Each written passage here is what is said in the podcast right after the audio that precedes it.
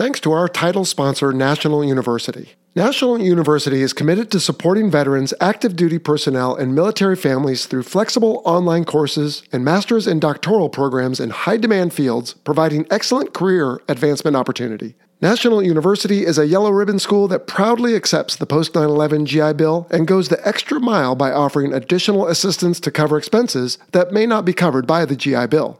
To learn more, visit nu.edu forward slash veteran. This is the Fighter Pilot Podcast, episode 103. You know the drill. We're still in the midst of the Century series, so that means this week we must be covering the F 103. So. But uh, you didn't have an F 103. I'm sorry about that. It was a project for a Mach 3 capable plane, but it was way ahead of its time, and they only built a mock up. It never flew, so you can't talk about it. Oh, well, hey, Bruce. So there's no such thing as an F 103? Nope. Well, then, what should we talk about instead?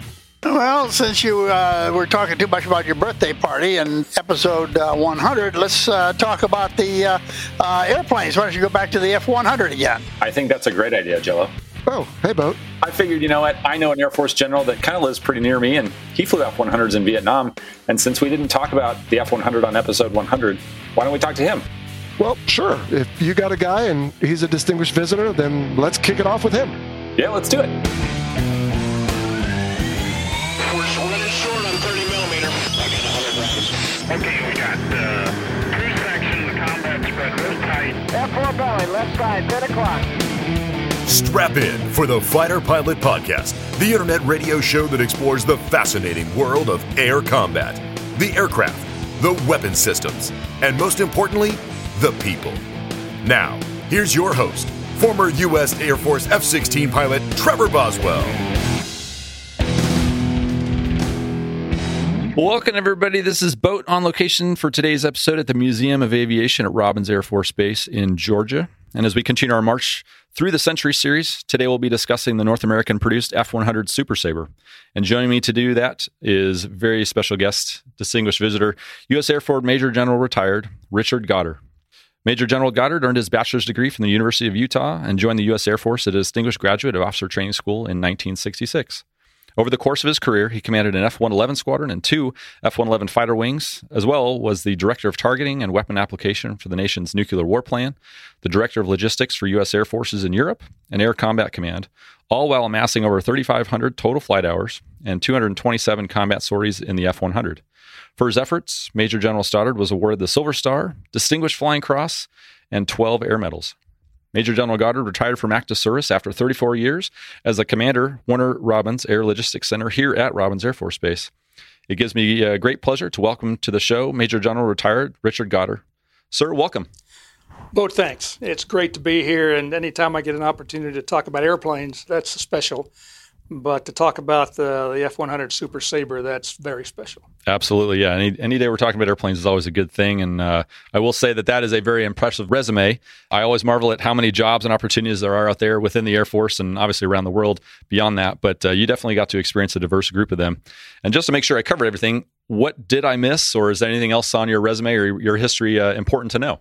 No, I don't think you miss much. When people talk about your resume, it's of interest to some degree, but the thing that I like to say the most about my Air Force career is that I I don't believe I can remember a day I went to work that I didn't want to go there. I loved the United States Air Force. I loved the airplanes. I loved flying.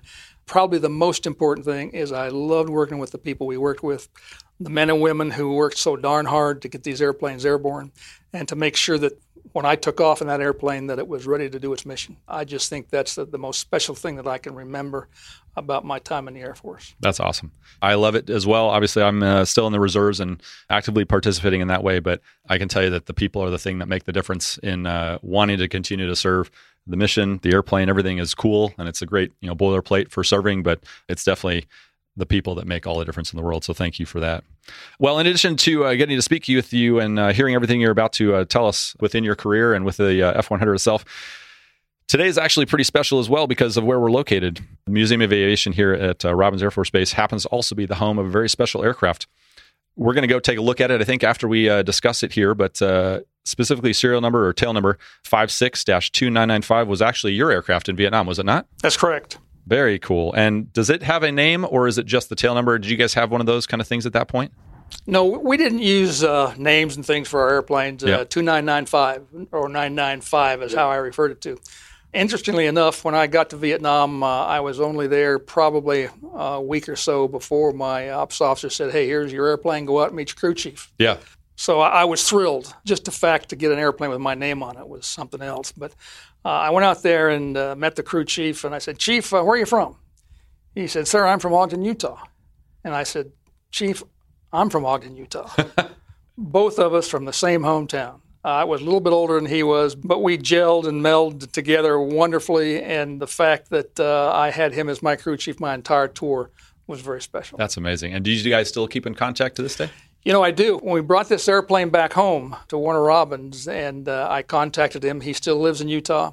His health is not good. He was not able to come out for the dedication of the airplane. Yep. But we sent him uh, videos of that, tried to keep him as much in tune as he could because his name is on the side of the airplane too. That's great. And he was thrilled with that. And we'll talk about the story of how the airplane came to be here at the museum as we get a little bit further on. But let's definitely get through some of the specifics on the aircraft. And obviously, there's a lot of technical aspects that we can discuss, and you're intimately familiar with a bunch of those. You've got what we now call the Dash One. You've got the flight manual there in front of you for uh, the specifics of it. It's looking a little thinner than what I know on the F-16, but you know maybe it's a little bit of a simpler time when it comes to aircraft technology. So Well, it is smaller. It's, I have a lot of time in the F 111, and I measured the two together, and this is about a quarter of the size. so, I, yeah, I know what you mean by the manual. But as I went through the manual, I noticed, my goodness, remember how you're supposed to remember all the warnings and cautions and so forth, and, and everything committed to memory?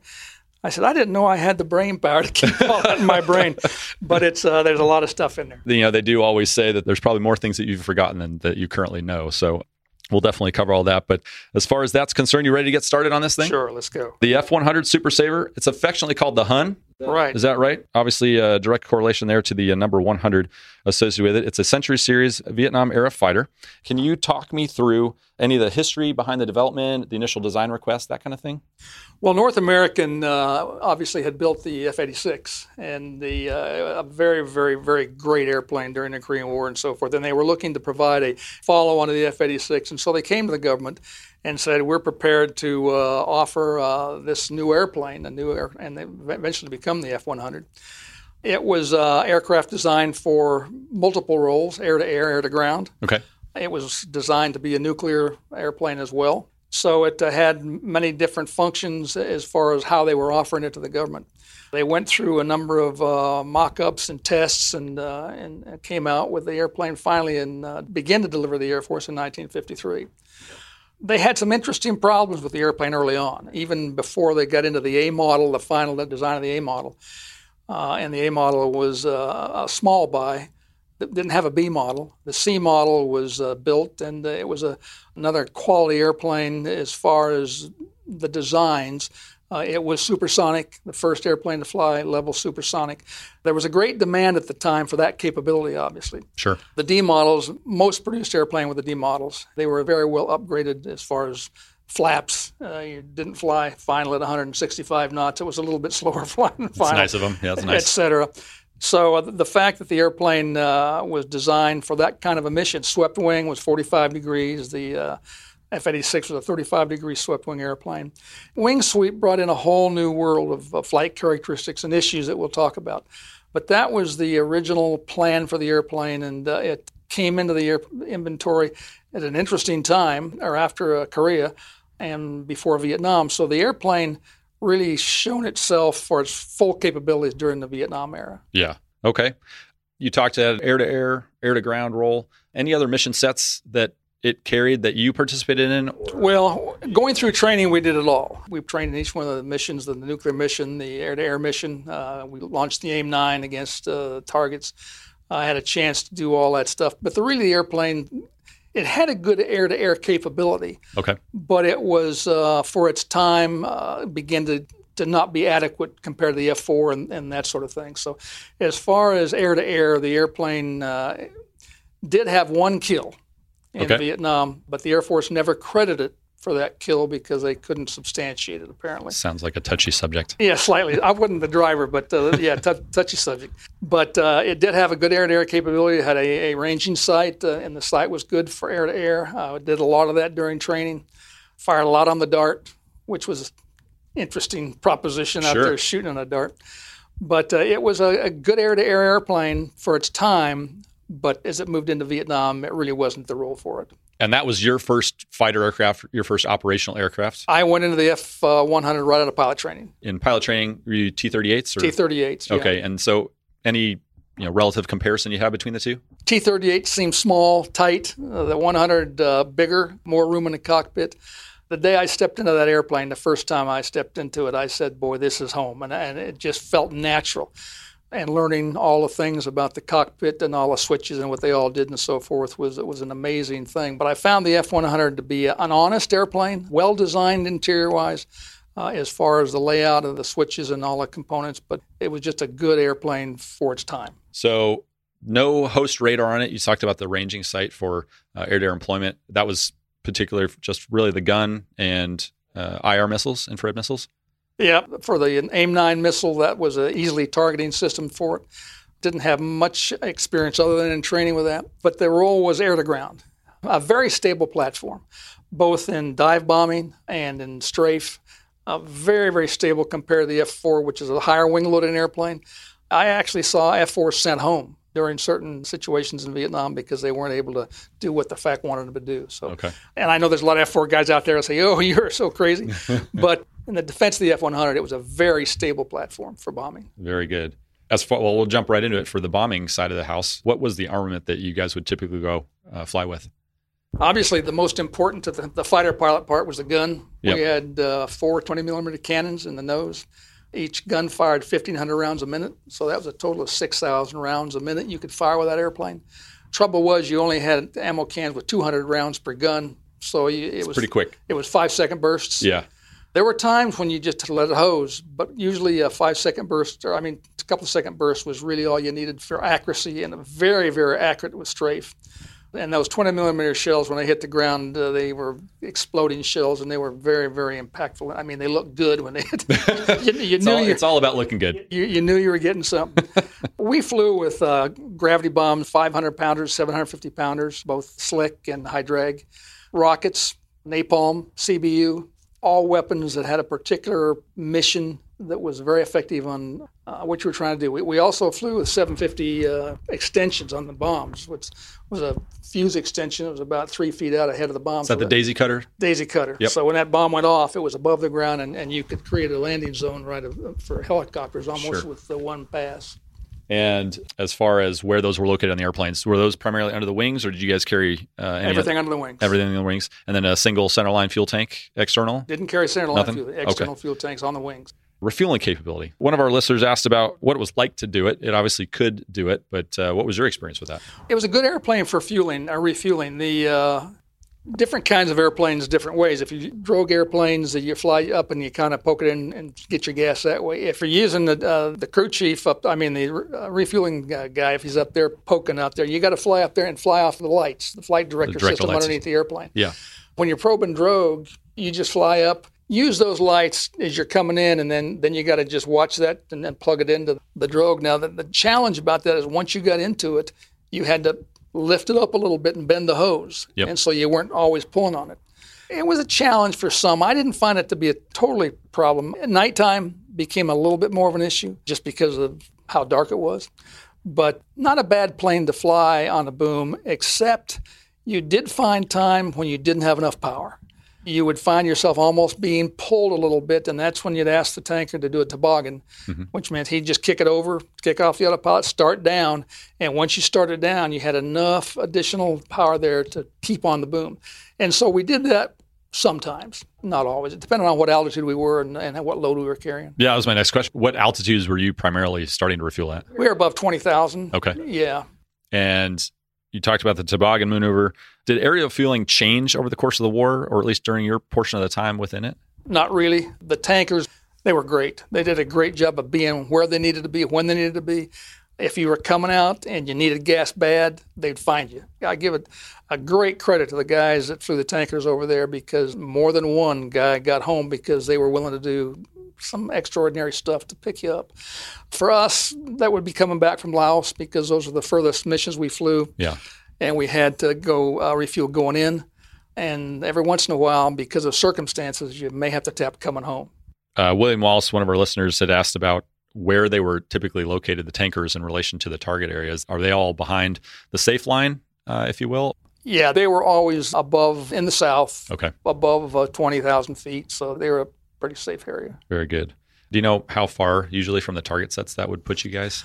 Well, from Tuy Hoa into uh, Mu Gia Pass, and that was the real, real problem area because that's where the trucks were coming down the pass and into Laos and so forth. So from Tuy Hoa to Mu Gia Pass, it's about 400 miles, Oh wow, nautical miles. So we would tap onto those guys uh, about a couple hundred miles out. And right. so from the tanker on in, it was a couple hundred miles. a little bit of a hike, I guess. Yeah. Yeah.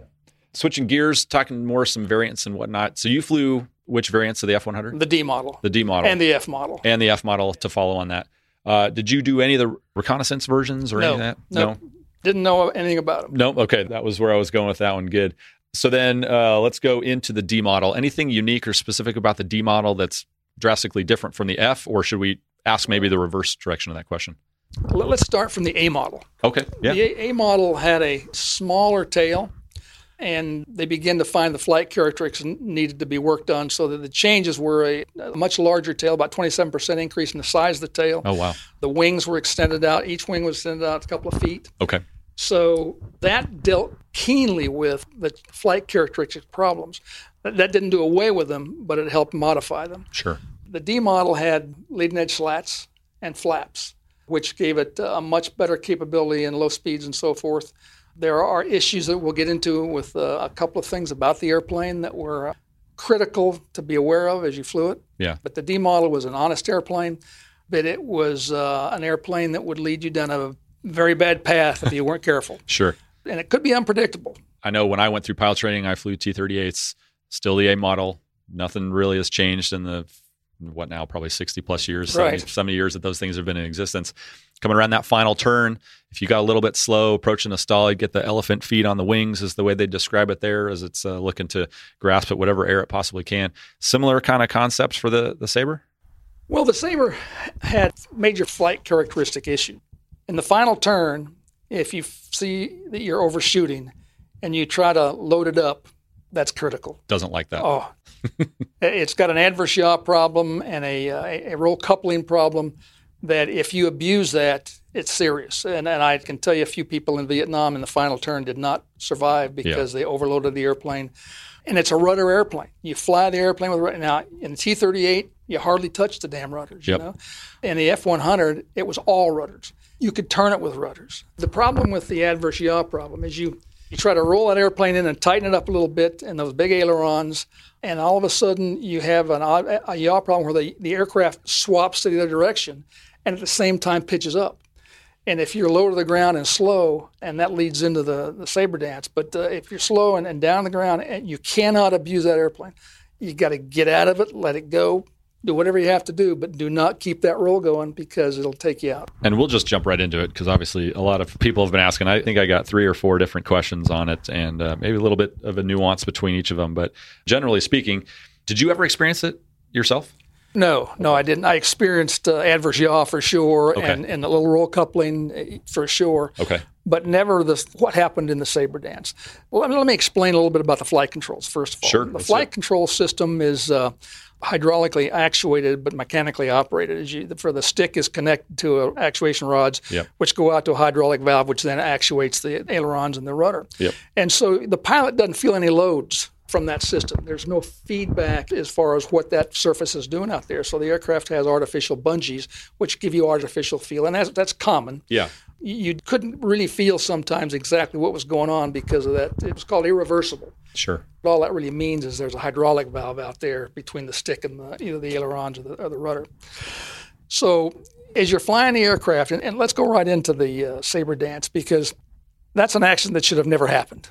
Clearly, it shouldn't have happened for a couple of reasons. But uh, during the pre-flight, the pilot did not note that the uh, torque link on the on the nose gear was loose, All right. or the pin was loose, and so uh, in the air that pin came out, and the flight was from the, the plant.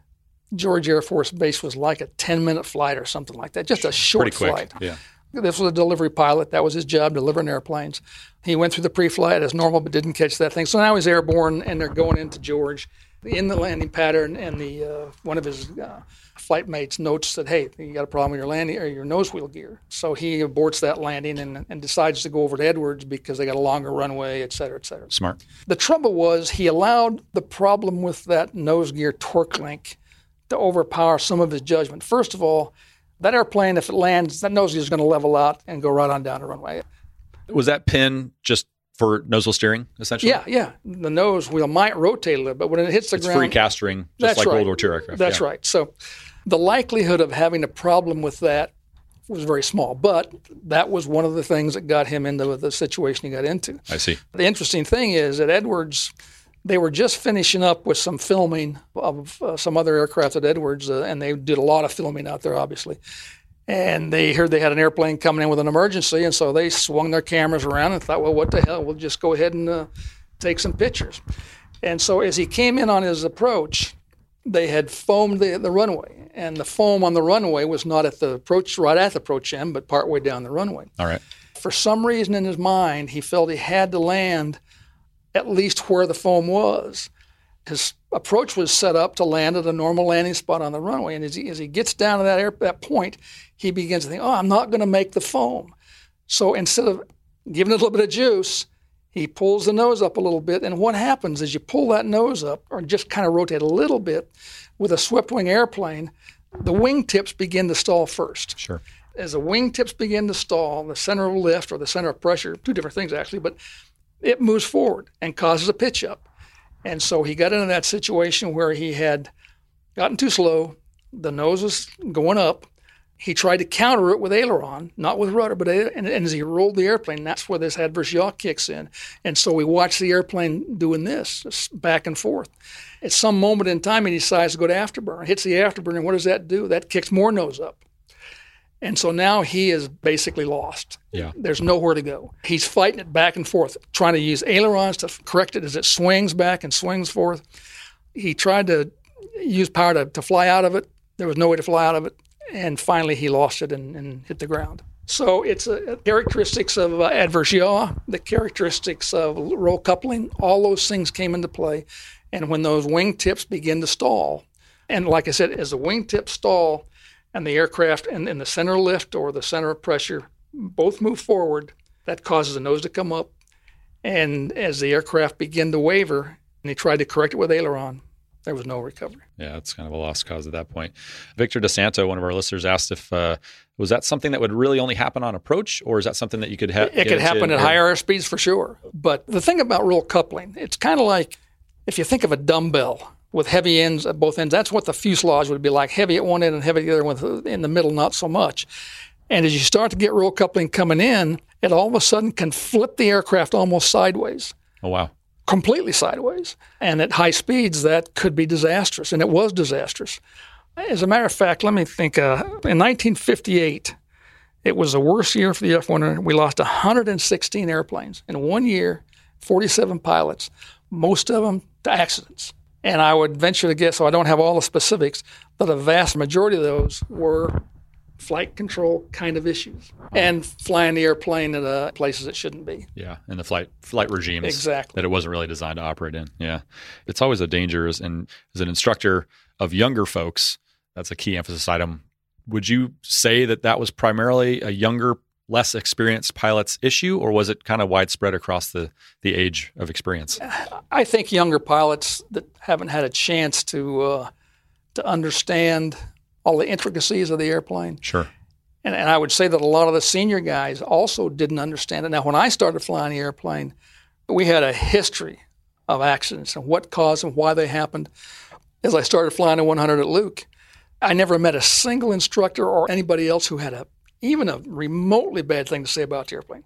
They just wanted you to know about the airplane, and, and this is how the airplane will take you into bad places. And so, uh, I think the airplane was a problem for younger folks, but at the same time, they just didn't have the amount of data on how to fly this airplane. That it was a rudder airplane. Who flies with rudders today? I know I definitely, I don't think did other than maybe T 37s going through spin Yeah. training. You know, coordinated flight was something that we learned in training. Yeah. But modern airplanes are not rudder airplanes. The 100 was a rudder airplane. And I think definitely, obviously, as you move into the jet age, the, the rudder becomes less and less of a factor, especially these days with digital flight controls and, and flight computers and that kind of thing. So it's definitely a callback to a simpler time of flying, but also potentially a more dangerous type of flying as well. There were things that were added. Dampers. We had a autopilot in the airplane, but it never worked for me. It was, as a matter of fact, it was disconnected. Okay. But we did have pitch and roll dampers, and so that did help with some of the issues that were uh, early on. Again, it's learning the characteristics of an airplane in an era that was uh, still pretty new.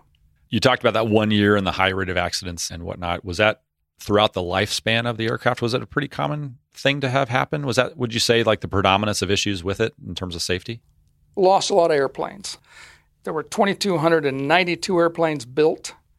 During its operational life, we lost 889 of those airplanes. That's a lot of airplanes. That's definitely a lot. 889 airplanes and, and 324 pilots. One is too many, but that's that's Yeah. obviously a very distinctly large number Yep. relative to all the other ones that are out In there. Vietnam, we lost 242 Sabres. 186 of them were shot down. The rest of them were to uh, silly things, stupid things. yeah. My roommate in Vietnam hit a tree.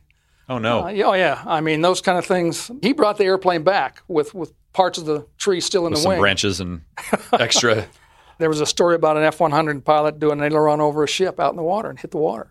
I'll tell you, coming home, it was an exhilarating time after a mission. You'd just been shot at and hit Yeah. or missed, but you were coming home and you, you like to flash it. And so the Navy guys got a lot of F 100s showing their skin. yeah. It was a different flying time than we experienced today. And, the, and, and I'd say we were a bit loose.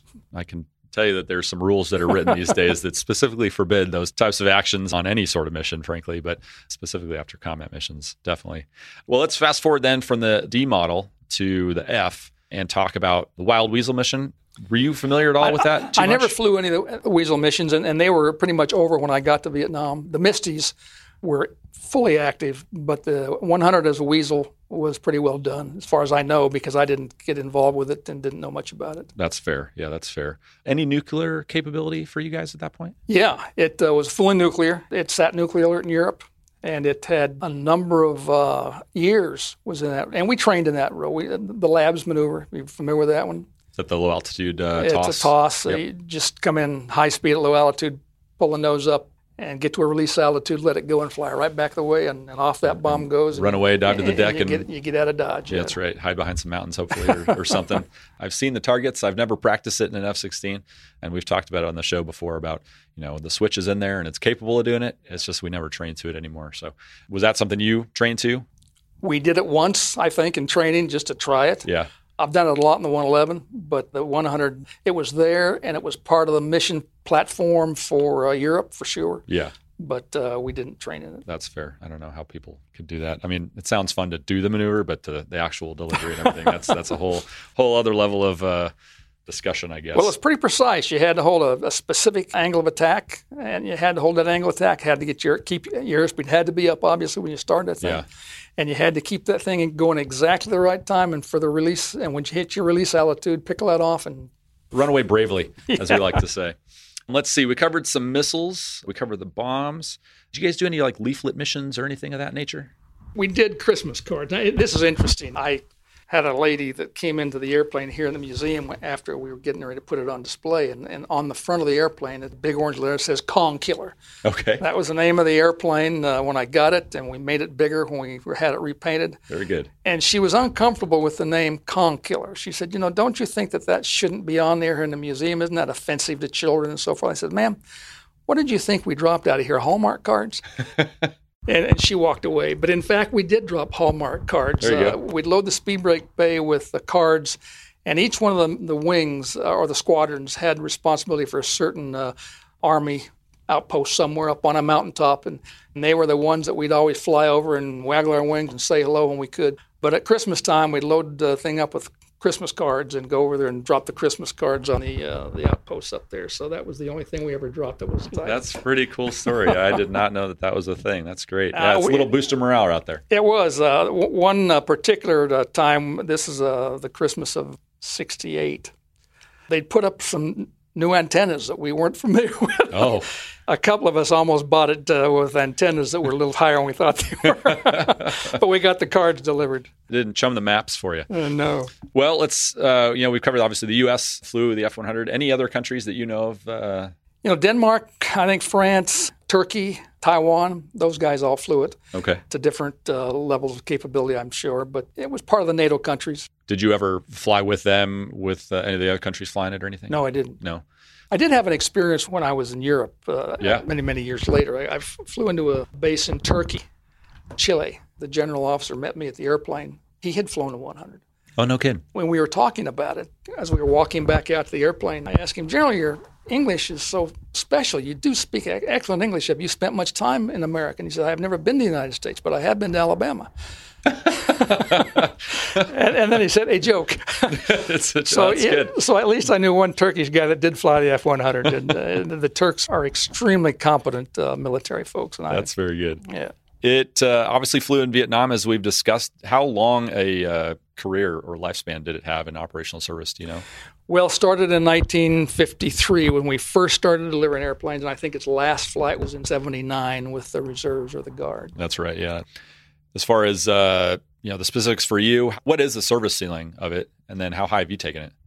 They say 50,000 feet, and I've been at 50,000 feet in the airplane, so I, I haven't been any higher than that, but it does have a ceiling of about 50,000. Now, if you're carrying munitions and that sort of thing, you're not going to get Not a chance. Yeah. Coming back home on a nice starlit night. Sure. After a successful mission or, or Yeah. otherwise, yeah, for sure. Speed wise, what kind of speeds are we talking? Well, it obviously was supersonic, straight and level, which was its first big thing. But we flew it in combat, 300, 400, not too much. When you're delivering weapons, you got parameters you got to meet. Definitely. And so uh, airspeeds were just part of the deal. We, I, I don't think I ever bombed any higher than 400 knots, and that was different kind of weapons. Those aren't dive bomb weapons, you know. I'll share some experience with you about bombing, Definitely. just yeah. for the heck of it. As an F-16 guy, you got this. Gee whiz, you roll it in, put the pipper on the target, punch the button, and wait for the computer to I mean, it's maybe a little more complicated than that, but, but yeah, generically speaking, yes. But in the 100, you had to, depending on which weapons you were carrying, you had to put in the mils of depression for the sight. Mm-hmm. You had a release altitude and the dive angle, and you'd roll that thing in from whatever altitude you might be at. Let's say we're at 8,000 feet, then mm-hmm. we're over a heavily defended area. My approach to rolling in was to just roll it upside down, pull it down straight down, and get your dive angle in and roll it out like that. was the most effective way to get a good dive angle. Okay. So you got to set your dive angle up. So you're checking your dive angle. Have I got my right dive angle? Am I two degrees steep? You got to have it on the dive angle. As you're coming down the slope, you got to look at uh, your drift. Am I drifting at the proper? I'm looking at my pipper because we're always going to have some drift generally. Uh, how about my airspeed? Is my airspeed locked on? Am I two knots fast? Am I five knots fast? Am I six knots slow?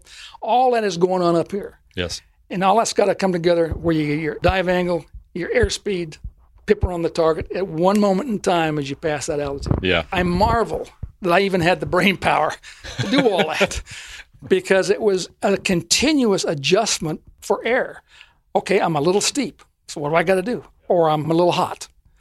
And all of those things entered into whether you got a good bomb or not. And if I'm not going to put a good bomb on it, then why the hell am I here? Absolutely. So it was a continuous effort of calculation. I will say, you know, looking back, we did have the ability to, to go manual bombing, as we would call it, to press reticles and setting the mils in there and everything else to do what you were basically forced to do as the only option for dropping bombs, minus just hopefully just point at a thing and, and dropping the bomb. But there is something to be said for the simplicity of what you're talking about as to what we had to look through through a HUD where we did have a lot of the computer doing the compensating for us in terms of winds and the drift, like you talked Right. about. There's always ways to make the simplest things in the world more complicated with the guise of making it more simple. Yeah. So I can fully appreciate how much uh, of a challenge that is. And and I was never shot at while I was doing any of this stuff. It was all in training. You had the disadvantage of people purposely trying to not let you do that, or at least not let you do it as well as uh, as you would have liked. So right into that, were you ever shot at, or, or did you have any of that type of experience? Oh yeah, I was shot at and hit, and shot at a lot and missed. The most dangerous weapon, I think, for us anywhere in South Vietnam was small arms. you Definitely. know, and quad-mounted 50 caliber guns were brutal. I took a couple of rounds in the tail one time and a couple of rounds in a drop tank. Very good. That's the most serious thing I had, and that was 50 cal type stuff. Mm-hmm. The stuff that was also extremely dangerous up north was 27, 37 millimeter, 80 millimeters. Uh, but those guns, you could see it coming. the flak cannon kind No, of no, yeah, it, it was like a red golf ball. okay. You could see it leave the ground. And as it's coming up, it's going very slow because it's coming straight at you. And so you don't see a whole lot of acceleration until it goes by. and it goes by supersonic, you know, Sure. and hopefully above your head or b- well below you. Yeah. It was the small arms kind of stuff. Again, quad 50. Now they had tracer rounds, and, Mm-hmm. and especially up in Laos. So you could see that stuff coming. But when they fired, I remember one time pulling off a target and I pull hard left turn, and all of a sudden look up and I can see nothing but tracer rounds going by. Oh wow. A tracer round, every seventh round is a tracer round. So you're not seeing them So, all. so you're not seeing them all. You know, if I hadn't just decided, okay, it's got to be this way, then I'd have flown right into it. It's pretty hectic stuff, and it's interesting about combat in those terms. When you're there, there's no nervousness, there's no worry. I mean, I'm never worried about getting hit. All I'm worried about is getting the doggone bombs on the target. Yeah. And if you're going after guns, and because of the way the guns operated, we always flew in a flight of four up there in, in Laos. And, and Mu Gia Pass was the, the heart of it all. It went landed uh, into a little town called Tchepone. Tchepone looked like the moon. It would, had been bombed so much. Oh, wow. But but in the pass, and the guns would be mounted up along uh, the karst and the mountainsides and so forth. The ridges and the higher Yeah, points. they were all up there, and so they uh, not easy to get. We would obviously operate in a wheel.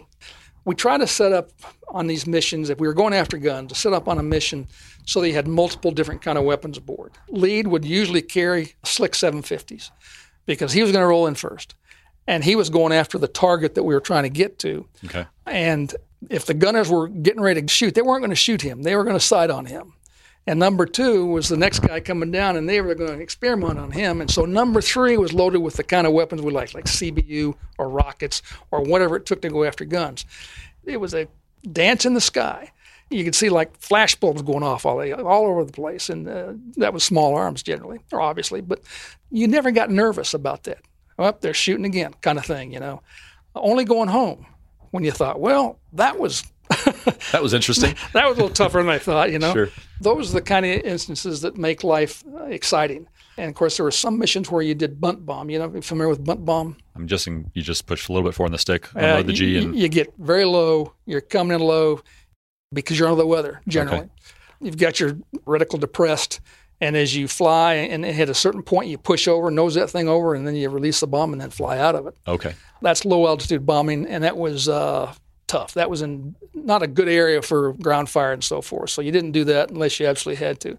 And we never did that in Laos. The guns and so forth up there were too much, too many. This is very well defended. Yeah, Yeah. yeah, exactly. What was your normal uh, ingress egress altitude for your missions? Below fifteen thousand, somewhere in that. Yeah, range? below fifteen thousand. Yeah.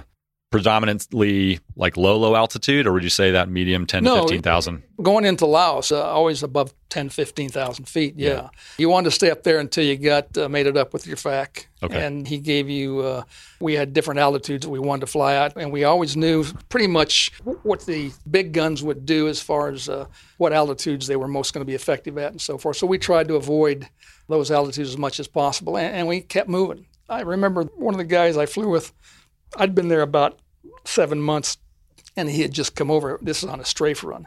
He was a hardened old major. He knew everything about flying, and, and I saw him rolling in on a target, and he you know rolled that airplane out, flattened it out, he used the power back, and I could just see him tracking like that. Said, you don't shoot like that. you don't survive by just rolling out and tracking. Taking your time. That's right. But, Yeah. So it was uh, always moving, always keeping out of trouble, but never had any concerns about the mission until you got out of there.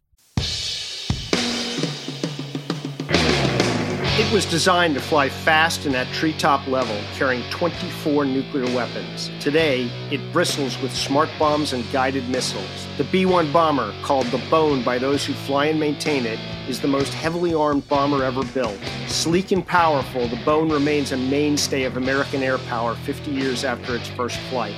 Hey everyone, this is Ken Katz, call sign Primetime, and my book, The Supersonic Bone A Development and Operational History of the B 1 Bomber, tells the true story of this magnificent airplane. In this book, you'll read stories told to me by those who were there and see lots of great photos of the bone. Anyone with an interest in modern military aircraft will enjoy reading The Supersonic Bone. Available through the usual online retailers and aviation booksellers. Pick up your copy today.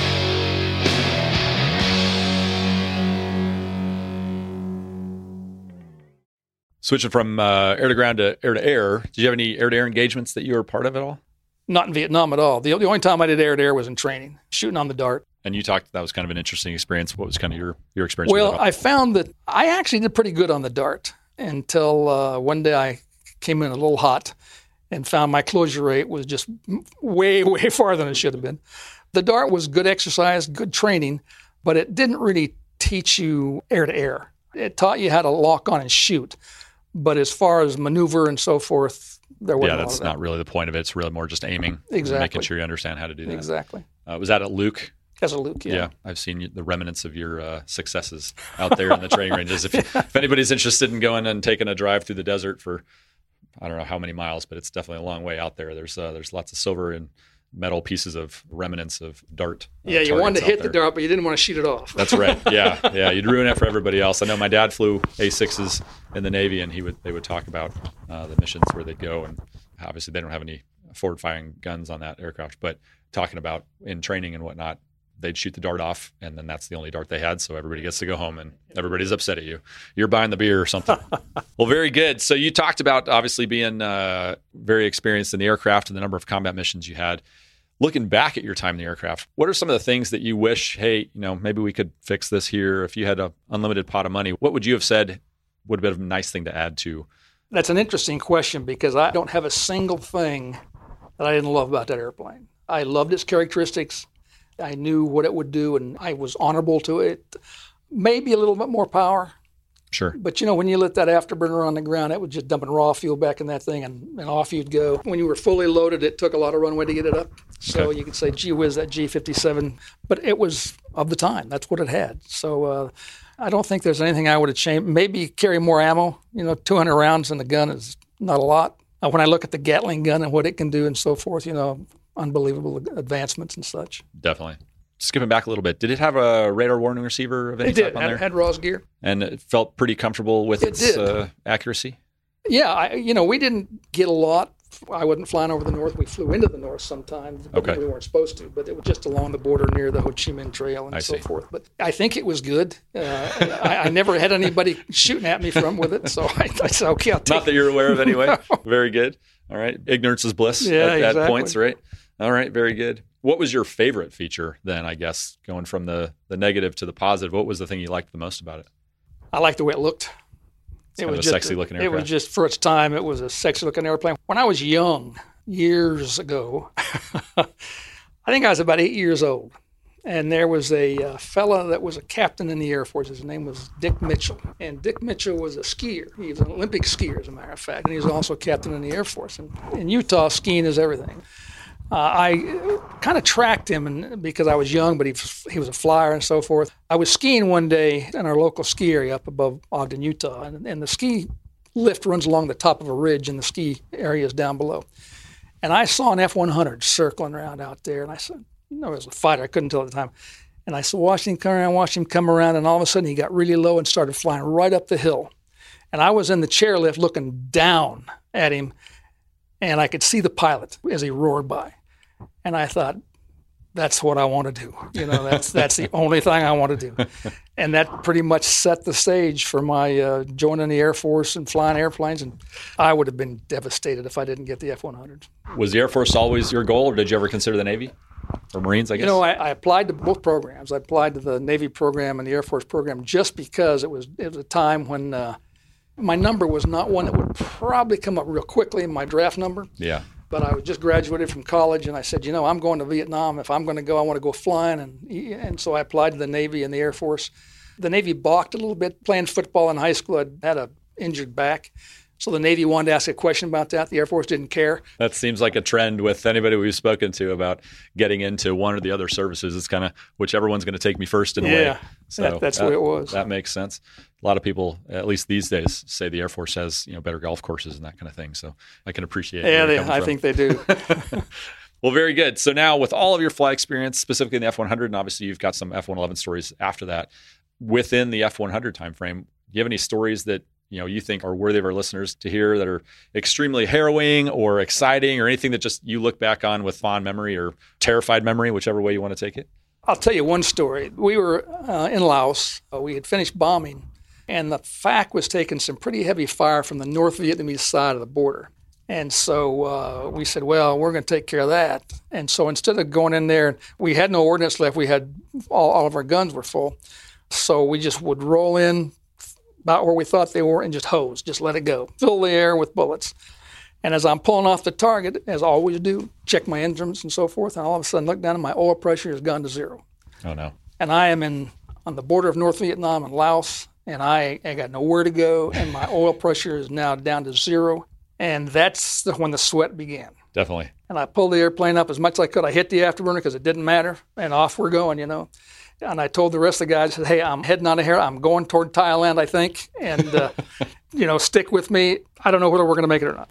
And number three was a friend of mine. He said, Well, don't bail out, don't bail out. And I said, Well, I'm going to stick with it as long as he can. He said, Well, I want to get back there and take pictures. and when he said that, I almost laughed, you know. and all of a sudden, the heat was gone. Take picture? Well, he must not think this is very serious. and luckily, it was just a cannon plug that had come loose, and uh, it So was just the, the gauge was disconnected. I had oil pressure and everything, didn't know it. Uh, and so into Laos we went and landed and, uh, and had a great night that night at the party. But uh, that was one of the times when I was really nervous for a little while. yeah, it's definitely a scary one. I, Because I, when you're over Laos, if you can eject, their safe areas, quote, safe areas. And, and Sure. of course, we were just trying to get back to Thailand. But it's a very unfriendly environment in Laos. In North Vietnam, they'd take you prisoner. Definitely. In Laos, they did. It was kind of scary. And, and that's only the scary part, I think, of my tour.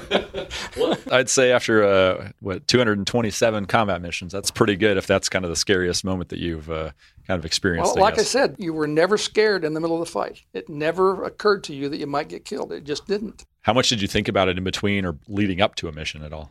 Not at all. Not at all. No. It was always going home when all of a sudden you said, you know, that was tough today. That was close. Yeah. You'd think back to a couple of your friends that didn't make it home and why they didn't. And uh, I had a good friend that went down at night. It was in Laos. He was rolled in on the target and FAC said, great hit, two. Well, that was two. Oh no. Two hit the ground. Yeah. And nobody knows. Did he take ground fire? Did he just lose awareness? Uh, what happened? So you think back on those things, I guess, and losing, and we lost more than a few. It's one of those things that wears on you maybe at night sometime, but never in the saddle. When you're in the cockpit, it's business as usual. Good thing about the training, they kind of take away all the rest of the the thought, if you will, but uh, focus on the mission. So that's great. Well, switching gears, talking about your aircraft that's sitting here in the museum today, and we'll go take a look at that here in a little bit. But what was kind of the genesis of that story and how that aircraft ended up getting here? As you know, you grow a great affinity for your special airplane. Definitely. If it's got your name on it, it's special. For and, sure. Uh, and that airplane, it brought me home when maybe it shouldn't have. I mean, I will admit right here, I oh, I abused it. Just another quick story. Uh, one of the big problem with the doggone engine was compressor stalls. Okay. And if you get that thing uh, slow, get that nose up, interfere with the flow in that intake, all of a sudden those blades start to fail or stall, and that and you're shooting fire out of both ends. It kicks your feet off the rudder pedals and up against the doggone shield down there, and you injure your legs. It feels, it feels like anyway. I uh, I had one of those instances in Vietnam where I'm low, I'm slow, and all of a sudden it starts compressor stalling, and bam, bam, bam, you know Yeah. by Don, lower the nose a little bit, get her going, and bring her home. And so it it brought me home. I don't have an exact number of missions I flew in it because we didn't keep track fully of the first part of the time I was over there. But I'm figuring about 180 missions in that airplane for the, right. uh, the total of 227. Because looking at my uh, flight record when we started keeping track of tail numbers, I kind of judged that about to be that. So anyway, that was my my airplane. Yeah. And when I left Vietnam, I had to leave my crew chief and the airplane there, and, and went home and kind of forgot about it. And during the course of uh, while I was here at Robins, I think no, actually it was a little bit before that. But anyway, I I found a, an artist who had done a really neat picture of F-100s in Vietnam, named Mark Karvon. I use his name because I'd love people to look at his stuff. He does magnificent stuff on airplanes, uh, ships, cars. Uh, I mean, he's a magnificent artist. And so I wanted him to paint a picture of my airplane in Vietnam with my name, my tail number, and stuff. I had Pennzoil stickers on my airplane. my brother was a Pennzoil salesman, so I put Pennzoil stickers on it, and it was pretty cool. But anyway, I wanted a painting of that airplane, and so I contacted him, and if he could take that painting already done and kind of convert that into my tail number, my name, my paint scheme, and so Sure, forth. And yeah. he said, "Sure."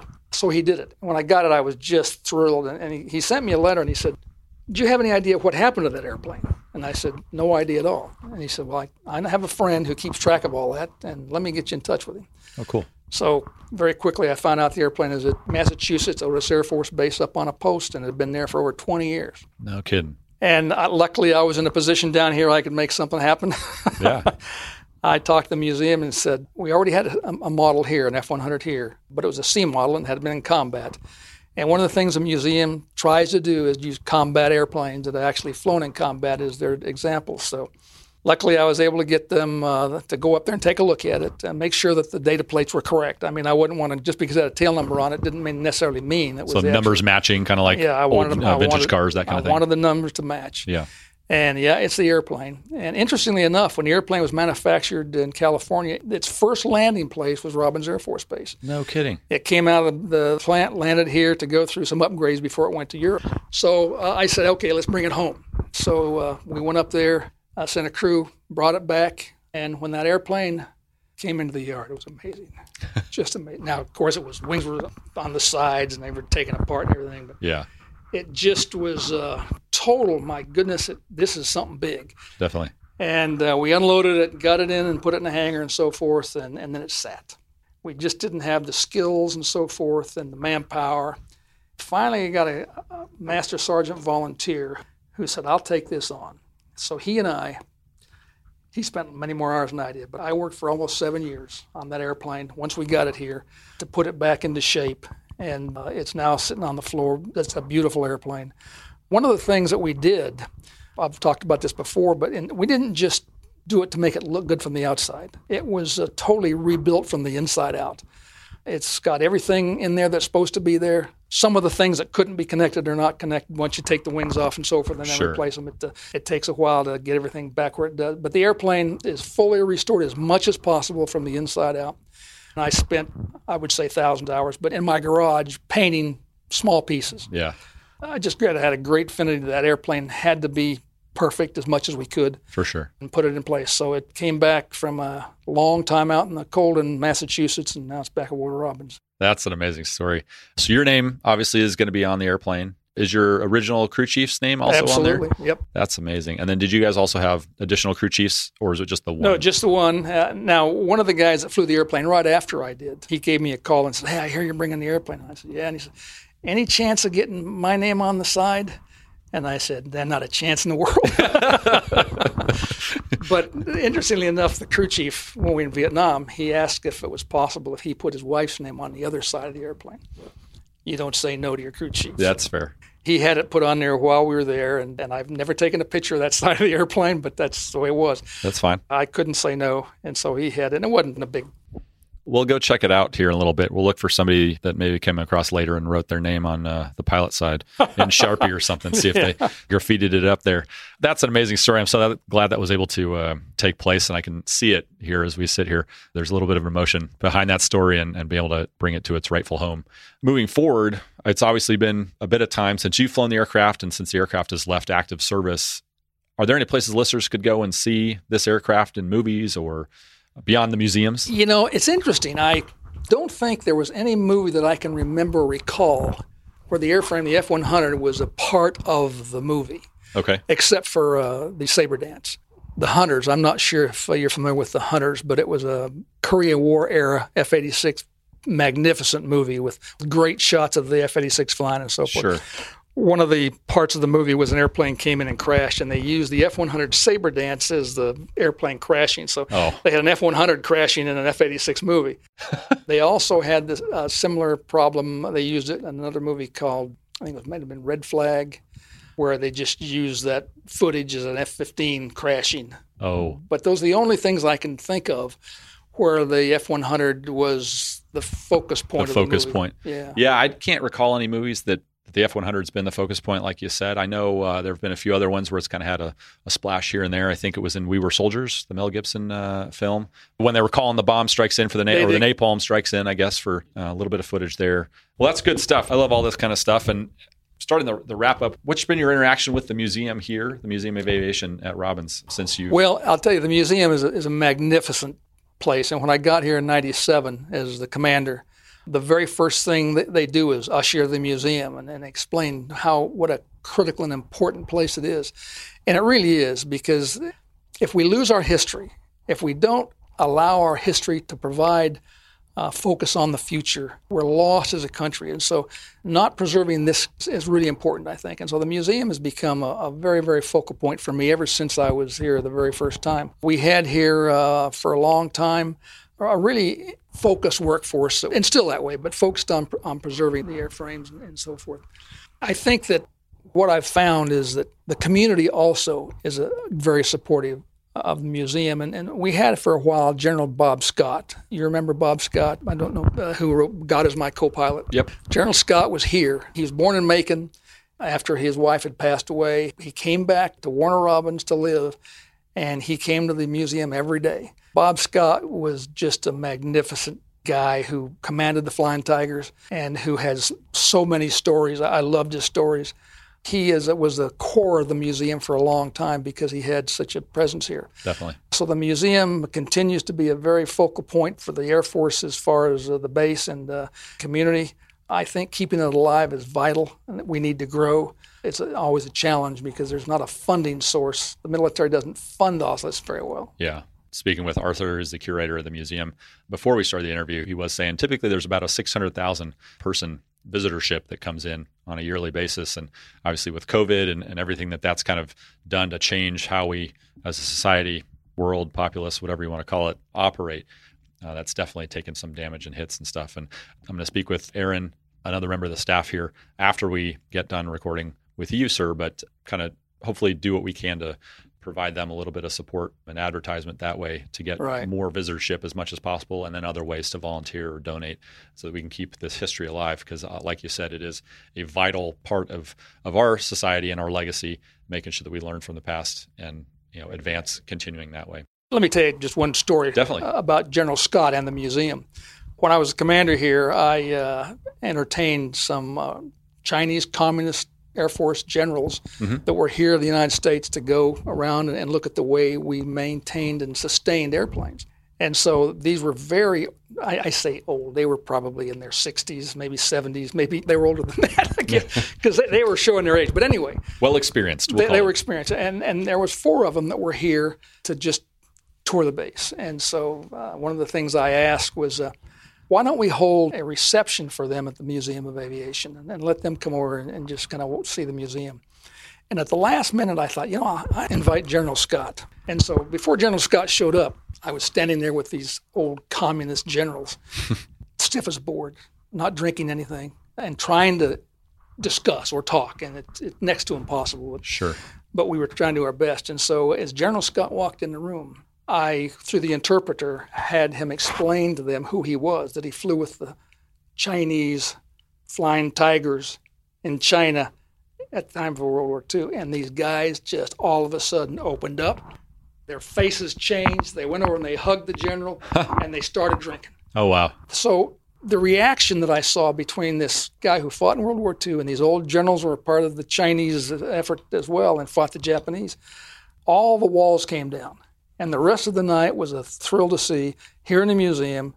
And the Chinese got stoned, but they had a great time. That's great. So That's the museum has its ways of uh, of helping in many other facets as well. That's really good. Yeah, Now I fully appreciate the history and the heritage that you know these types of organizations provide and learning lessons and opportunities for the younger generations. I say that as if I'm you know a thousand years old but i'm now realizing that age is a constantly increasing thing and and trying to instill the lessons of the past through visual history and a little more tactile interaction as opposed to just a computer or a tv screen is is definitely an important piece and just from driving in and parking you've got a b1 you've got all these amazing aircraft instant you walk in the door right there in your face it is it is a hugely uh, impressive experience and i can't wait to see the rest of it here shortly Well, sir, I definitely want to be respectful of your time. We've been talking for a little bit over an hour here, but I have appreciated every second and the time that it took to make this happen. We've you know been at this for a couple months trying to get this all squared away and and COVID and and the holidays and, and everything else. But I appreciate everything you've had to share with us today and all the amazing things that I was able to take away from this. And I know the listeners are going to be thrilled to hear about the F100 and, and all the things that you've said. Is there anything else that we may have missed or anything else that you want to impress upon the listeners about the aircraft before we uh, head out the door? I don't think so, Bo. I think we've had a great time here. I've appreciated and enjoyed our time together. I think that anybody who uh, who has a, a, love for a prospective aspect of the military, but airplanes specifically, let that dream take hold and let your kids dream. My dad was a pilot in World War II, a civilian pilot as a trainer. He kind of fostered that dream. But uh, I think that as I look at now our Air Force today, and I, I was watching a movie the other day about women fighter pilots, mm-hmm. these young ladies who dreamed and that's what's so fantastic about our military is is it can take dreams and make them reality and make us better. Definitely. And I think that's where we are today. Absolutely. Uh, I think our leadership is focusing on making us better in all the right ways. Mm-hmm. We've been through some tough times. We're going to go through more tough times. Budgets are always going to be a problem. Always. Uh, spare parts are always going to be a problem. always. It's just one of those things that's alive. But uh, this has been a fun time for me, and I appreciate the opportunity. Well, thank you very much, sir. I do appreciate that again. And the last question that we like to ask our guests is uh, a call sign. Do you have one? I didn't see one in the bio, but do you have one? And uh, if it's uh, appropriate for uh, public consumption, what might that be? Call signs. Uh, when I was in Vietnam, we didn't have individual call signs. We had nicknames. Okay. I mean, you know, if a guy's last name was Rhodes, he was always going to be Dusty or Muddy or something like that. But, sure. But we really didn't have individual call signs that I was familiar with. And the first call sign I ever was tagged with was Tiger One and that was when I was the commander of a, of a flying squadron. It was sure. the Tiger Squadron.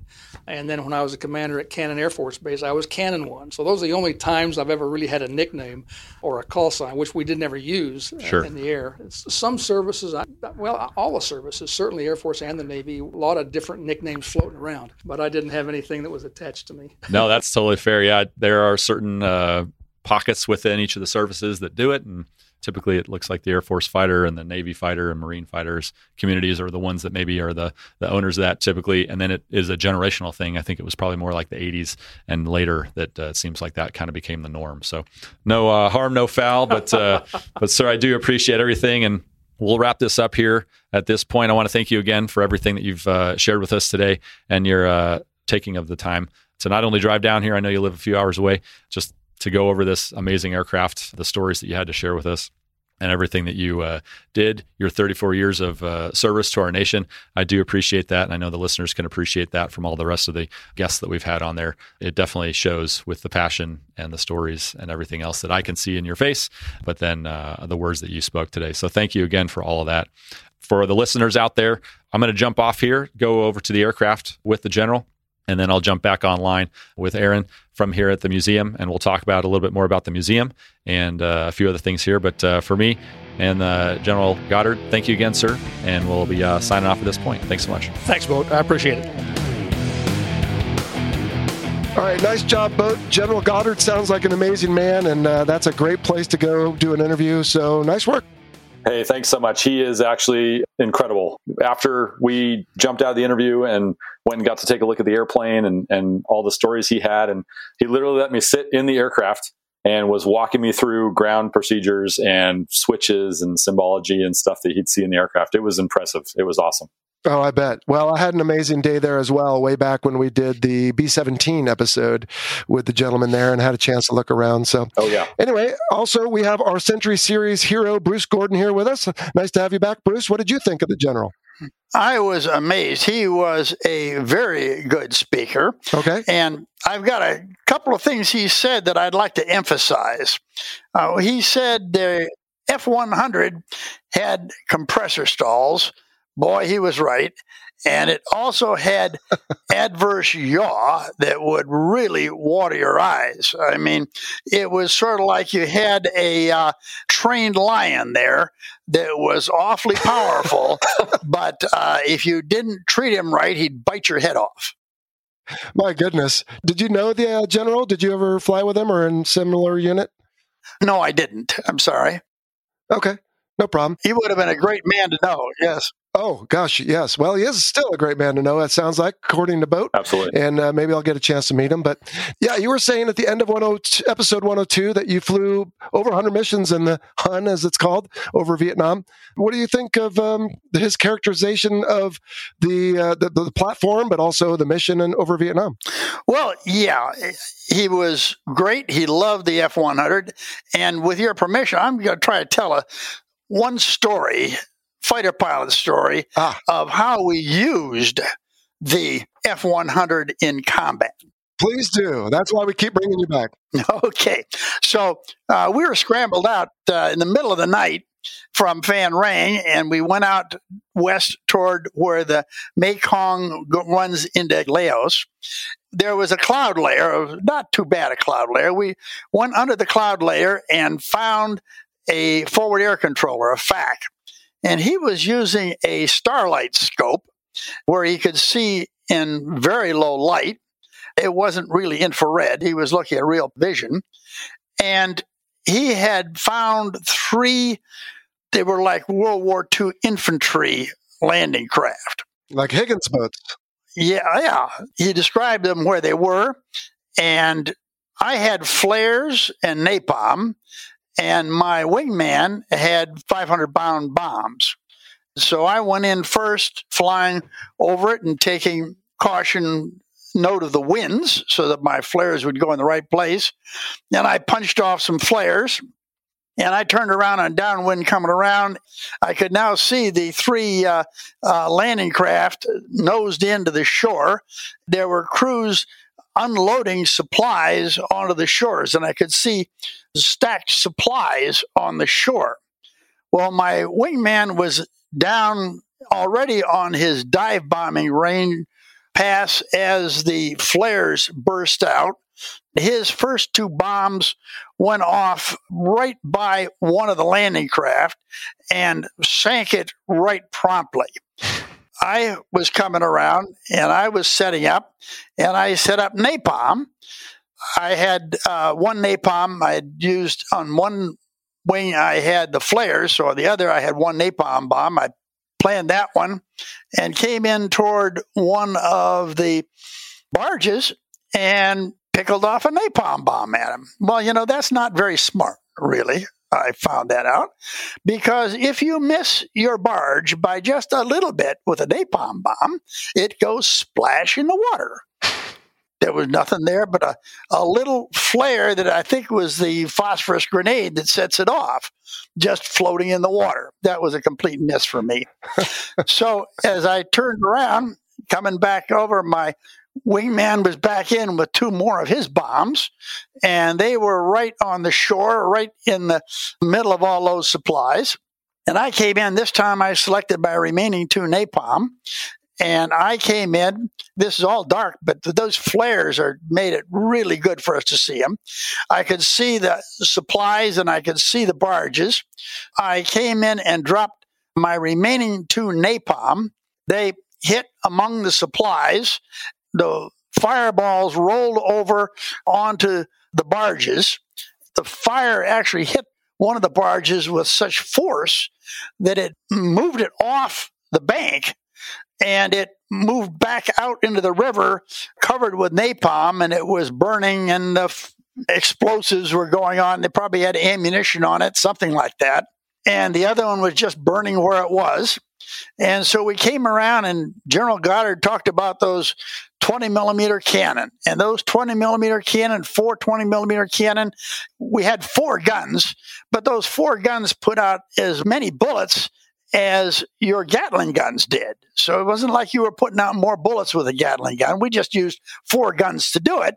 And the four guns were in a way good because they spread the bullets out a little bit, which is kind of nice when you're strafing. So we came in and I just strafed that and poured out the shells on there. There's, as he talks about it, the high explosive incendiary shells are just sparkling all over the place through the, the supplies and into the barges, the remaining barge. And it was burning. I pulled off and my wingman came in. He strafed. And I'll tell you, we had really done a job. And that is what the F 100 could do. Exactly what General Goddard said. Darn good plane for that kind of purpose. My goodness. But I'm going to have to defer to you here because I don't think I can match that with anything I ever did in my career. Oh, not a chance. No. you know, I was unfortunately uh, not able to, to drop anything in combat, but uh, definitely not able to do anything as amazing as that for sure, even in training. Wow. Well, like I said, Bruce, that's why we keep bringing you back. So, all right.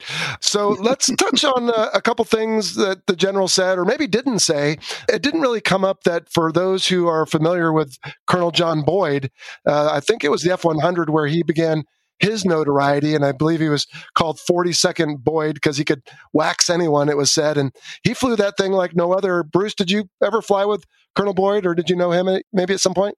No, I didn't. But I flew fighter tactics in the F 106 and I learned the rudder reversal, which I think is what he used in the F 100 it was a you are in this heavy turn, hard turn with the bad guy behind you. You're pulling back on the stick about all that you can. It's not enough. The guy is still getting you. So you end up pulling back hard on the stick and feeding in top rudder. The plane turns up into the air uh, stream and the F 106 with its big delta wing would just plain stop. And this was great against F 4s because the F 4 couldn't possibly stop with you. And he went whistling past you, and you continued your roll, a rudder roll over, and you had lost all your airspeed, and this guy's going shooting ahead of you.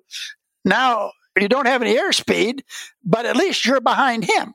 I tried that in the F 100 with a guy behind me, and it worked. But holy cow, I nearly lost control of the airplane. the F 100, General Goddard loves that thing, but as I said, that adverse yaw uh-huh. can bite your head off. and I very nearly lost control of the airplane. So I think that Boyd was using something that resembled a rudder reversal that he could flip over and you would go f- flopping past him and then he'd be on your tail and that's where he could get you in in 40 seconds. Mm. And I did it to somebody myself, but I don't think I would ever want to try it again.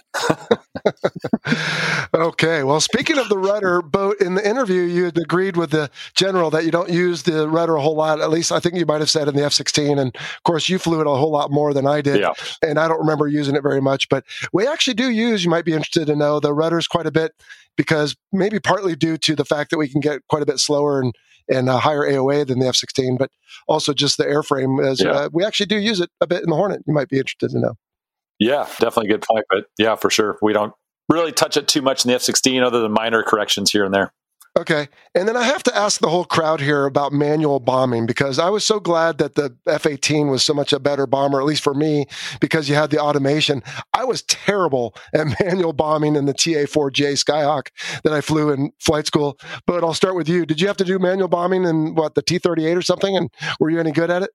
Well, fortunately or unfortunately, depending on what direction you want to look at it from, I went from T 38As in pilot training, where we didn't do any bombing. You were just you know, focusing on basic flying, to T-38Cs, which is very similar to an F-16 setup when it comes to electronic HUD and a flight path marker and, ah. and those indications. And so we didn't really have manual bombing per se in the T-38, and we have it as a backup mode in the F-16. But we had a lot more, you know, digital type of stuff. So I never really practiced it in anything more than just theory, for lack of a better way to describe it. Right. Well, we had a manual backup in the F 18 also, but we never used it. Bruce, the attacks you described earlier, were those all, I presume, manual bombing? You figured out what your altitude and dive angle was and you dialed something into your reticle? Yes. And really, it's fortunate when we ever hit anything. the, the idea that you're going to know the altitude above the target, first of all, because it's hilly country and it's in a range, it's all measured for you. So you don't know where this guy is on the hill uh, within, uh, you know, hundreds or thousands of feet, what his altitude is. They say what the wind is at the altitude. You don't know what the wind is at the altitude. There's nothing to tell you that. So you don't know what the wind is. You come in there and you're supposed to put your pipper on this thing and get your dive angle and your airspeed right at the same time. Now, in the F 100, we found that the best thing to do to hit them was to get close. Hmm. And the F 100 could get close. And that was one of its greatest advantages. We got close and we could hit something. well, you hit things with 750 pound bombs now. Boat, I don't know about your experience, but in the Navy, we don't have those anymore. We have the Mark 82, 83, 84, which is 500,000, 2,000. But I've never seen a 750. Did you guys have that when you flew Vipers? No, I heard they existed, but we never had them. Okay. Well, we used them extensively in a 750 pound bomb. If you were close, you could feel the shock wave from it oh. yourself. Oh. and always bothered me because there might be shrapnel mixed with that. yeah. Oh, I would think so. Yeah, that's never good. You don't want to feel your own bombs if you can help it. All right. Well, golly, uh, Bo, you were there and uh, you had an amazing experience. But anything else in re-listening to the episode that we should cover today? Yeah, no, I did re-listen to it and just brought a lot of memories back, and all of them were great. The museum folks were amazing in helping set everything up and facilitating getting to meet General Goddard, then letting me tour the facility after the uh, interview was over, uh, giving us you know unfettered access to his aircraft, which I, in all honesty, was absolutely insane to think that he was able to facilitate getting an aircraft off of a stick in front of a base into a museum and in the meantime rebuilding it almost from the ground up to make it museum quality was just absolutely incredible mm-hmm. and the stories and clearly the love that you can hear in his voice from the time that I had with him was yeah. just amazing. So I will always be grateful for that experience and, and everything else that I've been able to do as, as a part of the show. Yeah, we appreciate it for sure because that would have been a much farther trip for me to get out there and do that, but he was close to you, so that was good. Definitely. All right, Bruce, what else do we need to know about the F 100? Uh, you got it pretty well there. All right. Well, then, thank you both. That was a lot of fun. And I guess we can begin to wrap this up now. Since we kicked off with the interview, we'll just go ahead and save any announcements and listener questions for next week. But we do want to thank our new Patreon strike lead, Maddie Alanin, and we have a new mission commander, Gabriel Lopez. As you know, the views expressed in this presentation are the personal views of the hosts and our guest and do not necessarily represent the position of the Department of Defense or its components. So, Boat, great job with the interview, my friend. I do declare you are, as we would say in the military flying world, safe for solo on this whole podcasting thing. Good job. Thank you so much. I'm excited to uh, show the listeners what I've got and uh, what the future holds. Excellent. All right. And Bruce, always a pleasure having you on the show, sir. You care to join us on Valentine's Day for a look at the F 104 Starfighter? I'd love to. Excellent. Well, we'll see you in about 10 days. For all you listeners out there, thanks so much. Take care of yourselves. Be good to everyone. And we'll see you here next time on the Fighter Pilot Podcast. So long. You've been listening to the Fighter Pilot Podcast, brought to you by BVR Productions. Got a question for the show? Email us at questions at fighterpilotpodcast.com or leave a message on our listener line at 877 Mach 101. That's 877 622 4101. Be sure to follow us on your favorite social media platform and check out our website, fighterpilotpodcast.com. For exclusive content and to help support the show, check out our Patreon page. Thanks for listening.